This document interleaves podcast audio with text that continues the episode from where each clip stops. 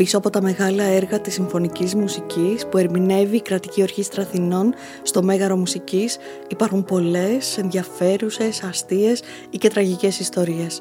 Είμαι η Ματουλά Κουστένη και αυτή είναι η σειρά podcast Συμφωνική Μουσική Ιστορίες.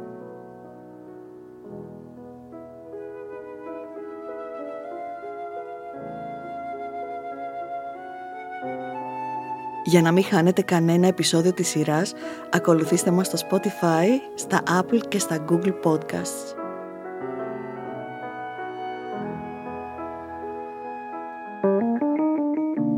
Είναι τα podcast της Lifeo.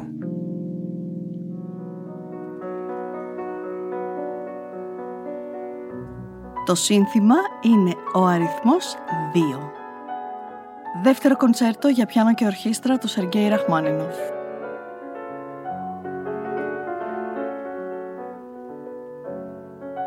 Γράφω αυτό που υπάρχει στην καρδιά μου τη στιγμή που συνθέτω. Οι διαθέσεις μου υπήρξαν πάντα αναπόσπαστο μέρος της μουσικής μου. Με αυτά τα λόγια, ο Σεργκέι Ραχμάνινοφ δικαίωνε όσους αναγνώριζαν πάντα ψήγματα των προσωπικών του περιπετειών σε κάθε του νότα.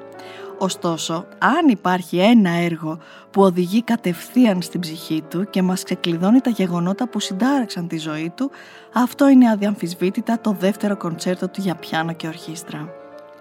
Αυτό το κορυφαίο έργο του πιανιστικού ρεπερτορίου, αλλά και μία από τις δημοφιλέστερες συνθέσεις στην ιστορία της μουσικής, χάρη στον πλούτο των μελωδιών του, την ειλικρίνεια των συναισθημάτων του, τη στιβαρή μουσική αρχιτεκτονική του.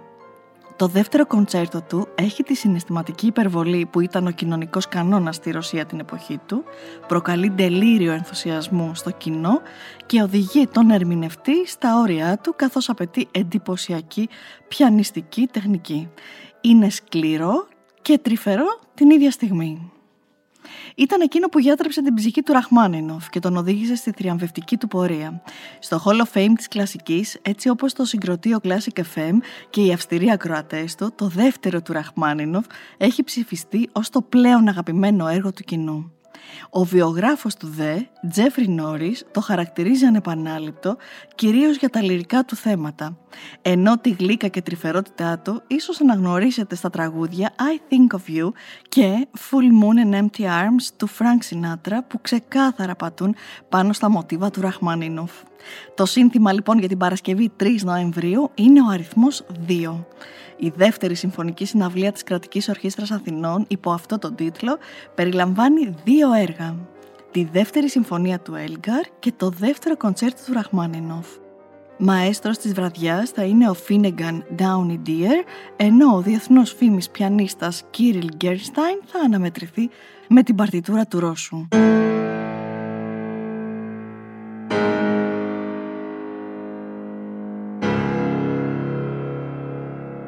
Τα πρώτα χρόνια δράσης, η καταστροφή και ο θρίαμβος. Θρηλυκό λοιπόν έργο το δεύτερο του Ραχμάνινοφ. Α δούμε σε ποιο κοινωνικό πλαίσιο γεννήθηκε και κυρίως ποια γεγονότα πυροδότησαν την έμπνευση του συνθέτη για να δημιουργήσει ένα κοντσέρτο που γενιές ολόκληρες πιανιστών μεγαλώνουν με το όνειρο να το ερμηνεύσουν. Ο γεννημένος στη βορειοδυτική Ρωσία την πρωταπριλιά του 1873 Σεργέη Ραχμάνινοφ ισορροπούσε διαρκώς ένα κοφτερό δίπολο.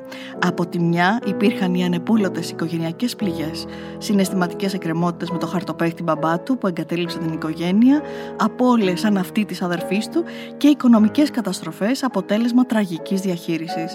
Έστεκαν σαν βαριές σκιές πάνω από τη ζωή του ήταν η αιτία των ψυχολογικών τραυμάτων του, αλλά και ένας από τους λόγους που ήταν τόσο θεμελιώδης η ανάγκη του να εκφράζεται στο πιάνο.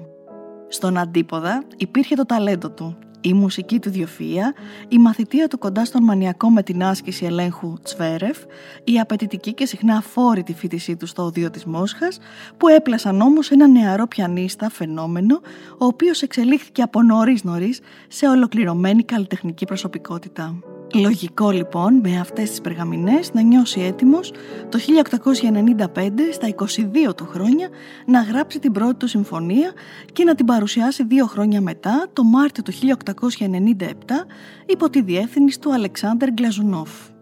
Παρά την αυτοπεποίθηση του συνθέτη, η αποτυχία υπήρξε παταγώδης. Σκεφτείτε πως ο Ραχμάνινοφ όση ώρα πεζόταν η μουσική ένιωθε βαθιά δυσφορία και οδύνη για το αποτέλεσμα, ενώ στο τέλος υπέστη σοκ από τις αρνητικές αντιδράσεις του κοινού. Λίγο μετά ήρθαν και δρυμύτατες κριτικές που ανέφεραν πως ένα τέτοιο έργο θα ενθουσίαζε μόνο τους τρόφιμους της κόλασης και κάπως έτσι τον αποτελείωσαν. Βεβαίως, ένα μεγάλο, αν όχι το μεγαλύτερο μερίδιο ευθύνης, ανήκει στο μαέστρο Γκλαζουνόβ, η διεύθυνση του οποίου ήταν κατά γενική ομολογία τεχνικά ανεπαρκής και παντελώς ανέμπνευστη. Αφήστε που καθώς ήταν γνωστός για τη ροπή του προς το αλκοόλ, θεωρήθηκε ότι ανέβηκε στο πόντιουμ αφού τα είχε τσούξει.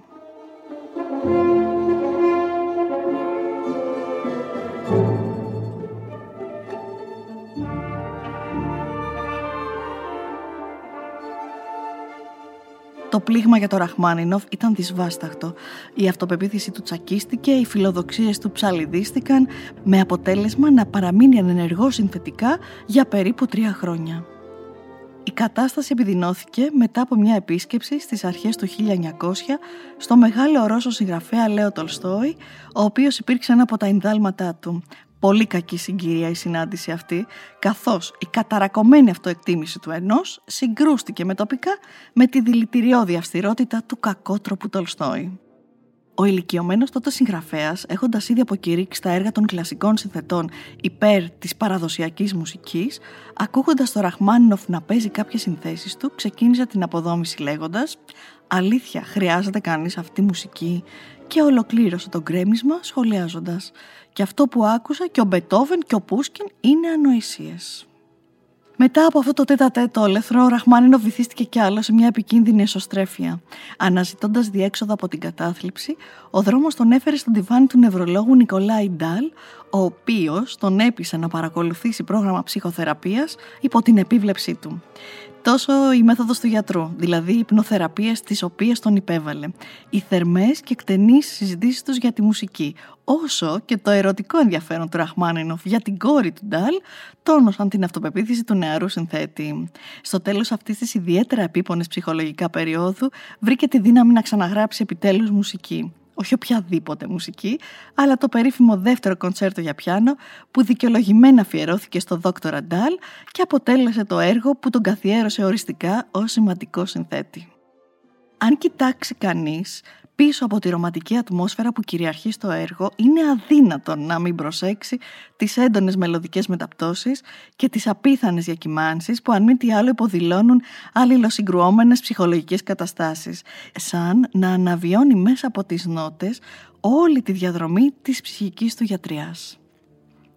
Ωστόσο, μετά το βατερλό της πρώτης συμφωνίας, η επαφή με τη σκηνή του δημιουργούσε πολύ μεγάλη αναταραχή και ανασφάλεια. Το δεύτερο κοντσέρτο λοιπόν το παρουσίασε σε διάφορα στάδια.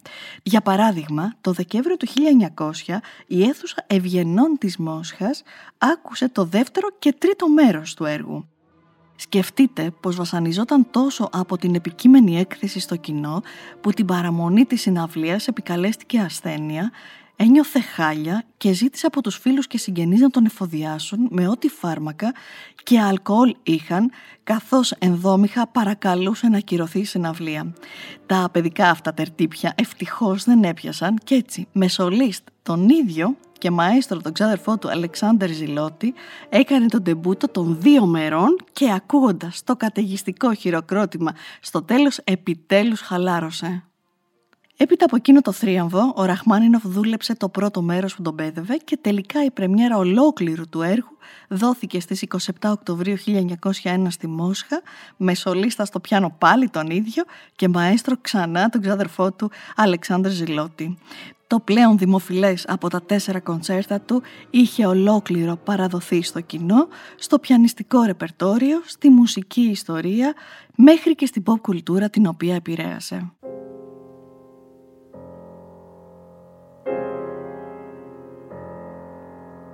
Διαβάζοντας το έργο Νότα Νότα.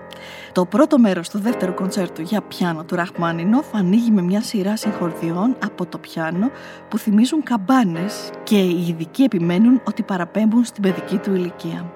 Το πρώτο θέμα εκτίθεται από την ορχήστρα υπό την πληθωρική συνοδεία του σολίστα, ο οποία στη συνέχεια εισάγει και το λυρικό δεύτερο θέμα. Περνώντας τα λεπτά, το πρώτο θέμα επανέρχεται ως τριαμβευτικό εμβατήριο, ενώ το δεύτερο ως όλο του κόρνου. Στο δεύτερο μέρο, η ορχήστρα επιχειρεί μια ευφυή μετάβαση από την το ελάσσονα στη μη μίζωνα, γεμίζει τις αίθουσες λυρισμό, νοσταλγία από τα ξύλινα πνευστά και ευαισθησία από το πιάνο.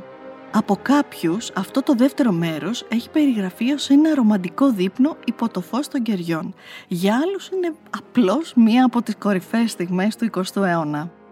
Ένα μεσαίο γρηγορότερο μέρος οδηγεί τη μουσική σε σταδιακά κλιμακούμενη κορύφωση που εκτονώνεται με μια σύντομη καντέτσα του σολίστα η οποία με τη σειρά της προοδευτικά σβήνει επαναφέροντας την αρχική ατμόσφαιρα.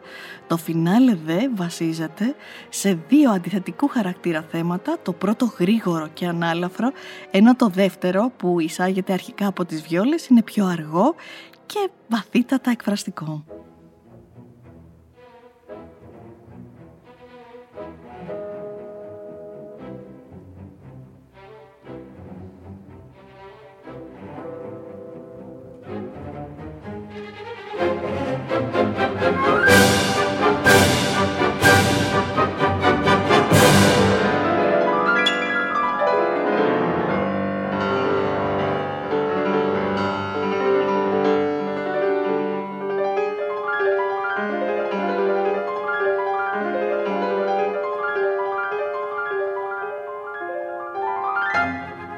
Αντέχει άραγε ένα debate ανάμεσα στο δεύτερο και το τρίτο κονσέρτο για πιάνο του Ραχμάνινοφ. Πριν συγκρίνουμε τα δύο αυτά έργα, ας δούμε κάποια στοιχεία που χαρακτηρίζουν τα κονσέρτα για πιάνο του Ραχμάνινοφ. Το πρώτο είναι σίγουρα η δεξιοτεχνική του γραφή και οι τρομακτικές ικανότητες που απαιτείται να έχει ένας σολίστ για να το ερμηνεύσει. Ο ίδιος ο Ραχμάνινοφ είχε ύψος σχεδόν 1,98. Το άνοιγμα των χεριών του ήταν πελώριο και θύμιζε περισσότερο forward του NBA παρά συνθέτη. Ω αποτέλεσμα αυτών των διαστάσεων και του ταλέντου φυσικά ήταν ικανός να φτάσει σε τεράστιες συγχορδίες. Ένα άλλο χαρακτηριστικό της μουσικής του Ραχμάνινοφ είναι η συναρπαστική χρήση της μελωδίας. Ω συνθέτης εμποτισμένος με την ύστερη ρομαντική παράδοση, εμφύσε στα έργα του ένα σαρωτικό λυρισμό. Η μελωδία, έλεγε ο ίδιος, είναι το θεμέλιο όλης της μουσικής. Δεν εκτιμώ τους συνθέτες που εγκαταλείπουν τη μελωδία και την αρμονία για ένα όργιο θορύβων και παραφωνιών. Και τέλος, χρησιμοποιούσε τόσο έξυπνα τις πλούσιες και πλήρεις ενορχιστρώσεις που τα έργα του οδηγούνται σε μνημειώδεις κορυφώσεις. Συχνά έχει την αίσθηση πως τα ήσυχα και τρυφερά μέρη της μουσικής του φουσκώνουν σιγά σιγά και μετατρέπονται σε τσουνάμι που δεν αφήνει κανέναν ανεπηρέαστο μέσα στην αίθουσα. Καταφέρνει εν ολίγης με αυτές τις επικές ορχιστρικές κλιμακώσεις να δημιουργήσει μια απερίγραπτη ένταση. Τα θέματα από το δεύτερο κοντσέρτο αυτονομήθηκαν και απέκτησαν φήμη pop μουσικής. Ακούστηκαν σε ταινίες όπως την ασπρόμαυρη σύντομη συνάντηση σε σκηνοθεσία David Lean και στο 7 χρόνια φαγούρας του Billy Wilder όπου ο πρωταγωνιστής Tom Ewell φαντασιώνεται τη Marilyn Monroe και τον εαυτό του να παίζει το δεύτερο κοντσέρτο για πιάνο του Ραχμάνινοφ. Επίσης, λόγω μελωδίας, είναι το θέμα που χρησιμοποιείται τρομερά συχνά στα προγράμματα αθλητών του καλλιτεχνικού πατινάζ. Από την άλλη, το τρίτο του Ραχμάνινοφ, ή κοινό στο Third Reich, στη συνείδηση όλων μας, είναι ίσως το πιο δύσκολο, το πιο δεξιοτεχνικό, το πιο κοπιώδες κοντσέρτο με το οποίο μπορεί ένας πιανίστας να αναμετρηθεί. Έχει γραφεί υπερβατικής πιανιστικής δεξιοτεχνίας, δύναμη, επαναστατικό πάθος, εκφράσεις απεριόριστης χαράς, αλλά και αιχμή και δράμα και οδυνηρή λαχτάρα και τραγικές ανατροπές και βαθιά σύνδεση επίσης με τις ρωσικές αναφορές. Έχει και αυτό κάνει τη δική του καριέρα στον κινηματογράφο καθώς ήταν η σύνθεση που πρωταγωνιστούσε κατά κάποιο τρόπο στην ταινία «Ο Σολίστας» που χάρισε στον Τζέφρι Ρας το Όσκαρ πρώτου ανδρικού ρόλου. Αν πάλι αφήσουμε την κρίση στους μουσικούς εκδότες, σε μια κλίμακα δυσκολίας από το 1 έως το 9, στο δεύτερο κοντσέρτο βάζουν 8 και στο τρίτο, λεγόμενο και έβερες των πιανιστικών κοντσέρτων, το απόλυτο 9.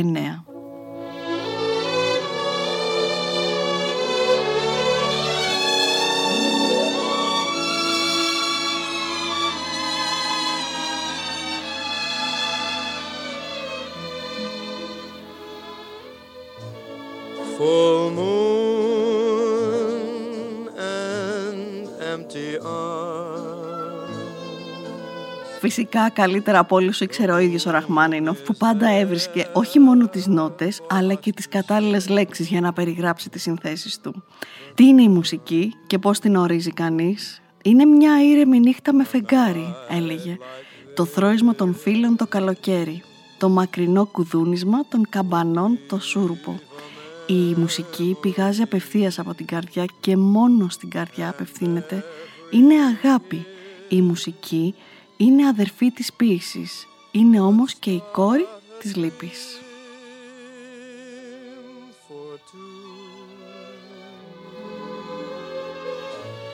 Full moon and empty arms. Tonight I'll use the magic moon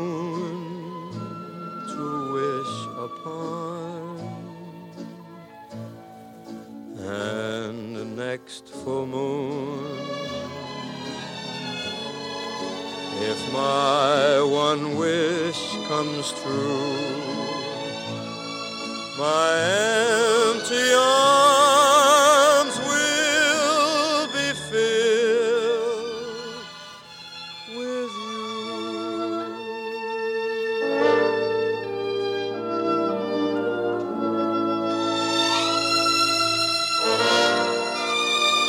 Είμαι η Ματούλα Κουστένη και αυτό ήταν ένα ακόμα επεισόδιο της σειράς Συμφωνική Μουσική Ιστορίες, μια συνεργασία της LIFO με την Κρατική Ορχήστρα Αθηνών. full moon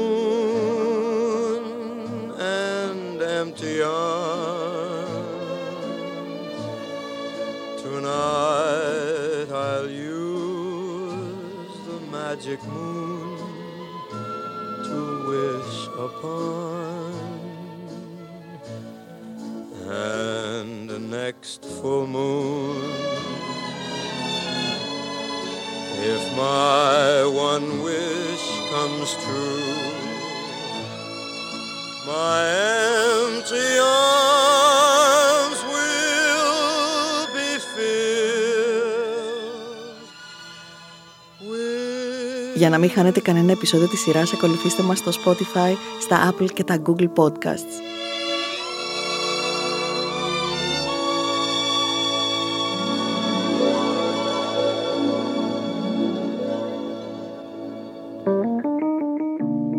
Είναι τα podcast της LiFO.